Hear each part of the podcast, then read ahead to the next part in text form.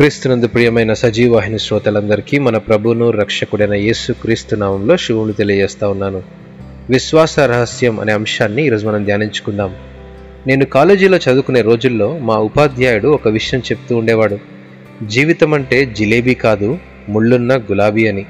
వాస్తవమే కదా అందమైన గులాబీ పువ్వుకు ముళ్ళు ఎలా ఉంటాయో అందమైన జీవితంలో శ్రమలు కూడా తప్పవు.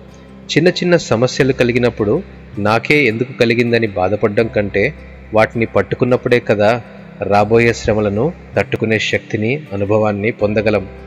శ్రమ సంతోషం ఈ రెండు మన జీవితంలో రెండు కళ్ళ లాంటివి ఏ ఒక్కటి లేకున్నా జీవితం మనకు అందంగా కనబడదు.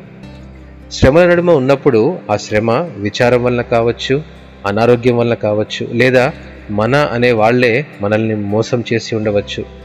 ఈ శ్రమ మనకు కృంగుదలతో పాటు కొంత భయాన్ని కూడా జతచేసి మనల్ని ఒంటరితనంలోనికి నెట్టేస్తుంది. ఇంకెంతకాలం నాకు ఈ కష్టాలు అని అనుకునేవారు ఎవరు లేరు చెప్పండి.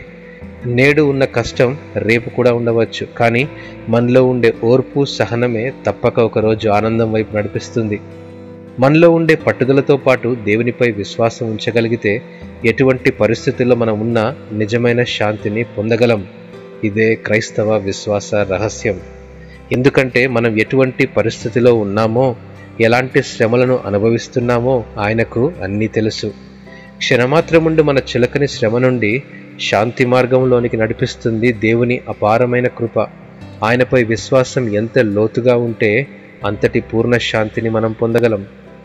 అందుచేత మన ప్రతి శ్రమలో ఆయన ఎందు విశ్వాసం ఉంచి మొర్రపెట్టడం నేర్చుకోవాలి. దేవునిపై ఆనుకుని సంపూర్ణంగా ఆధారపడిన జీవితాల్లో ఆనందం ఎల్లప్పుడూ ఉంటుంది. అందుకే భక్తుడు అంటాడు యష్యా గ్రంథం ఇరవై ఆరవ అధ్యాయము మూడవ వచనంలో ఎవని మనస్సు నీ మీద ఆనుకునునో వానిని నీవు పూర్ణ శాంతి గలవానిగా కాపాడుదువు. ఏలయనగా అతడు నీయందు విశ్వాసముంచి ఉన్నాడు. ఈ వాక్యమును దేవుడు ఆశీర్వదించునుగాక. ఆమెన్.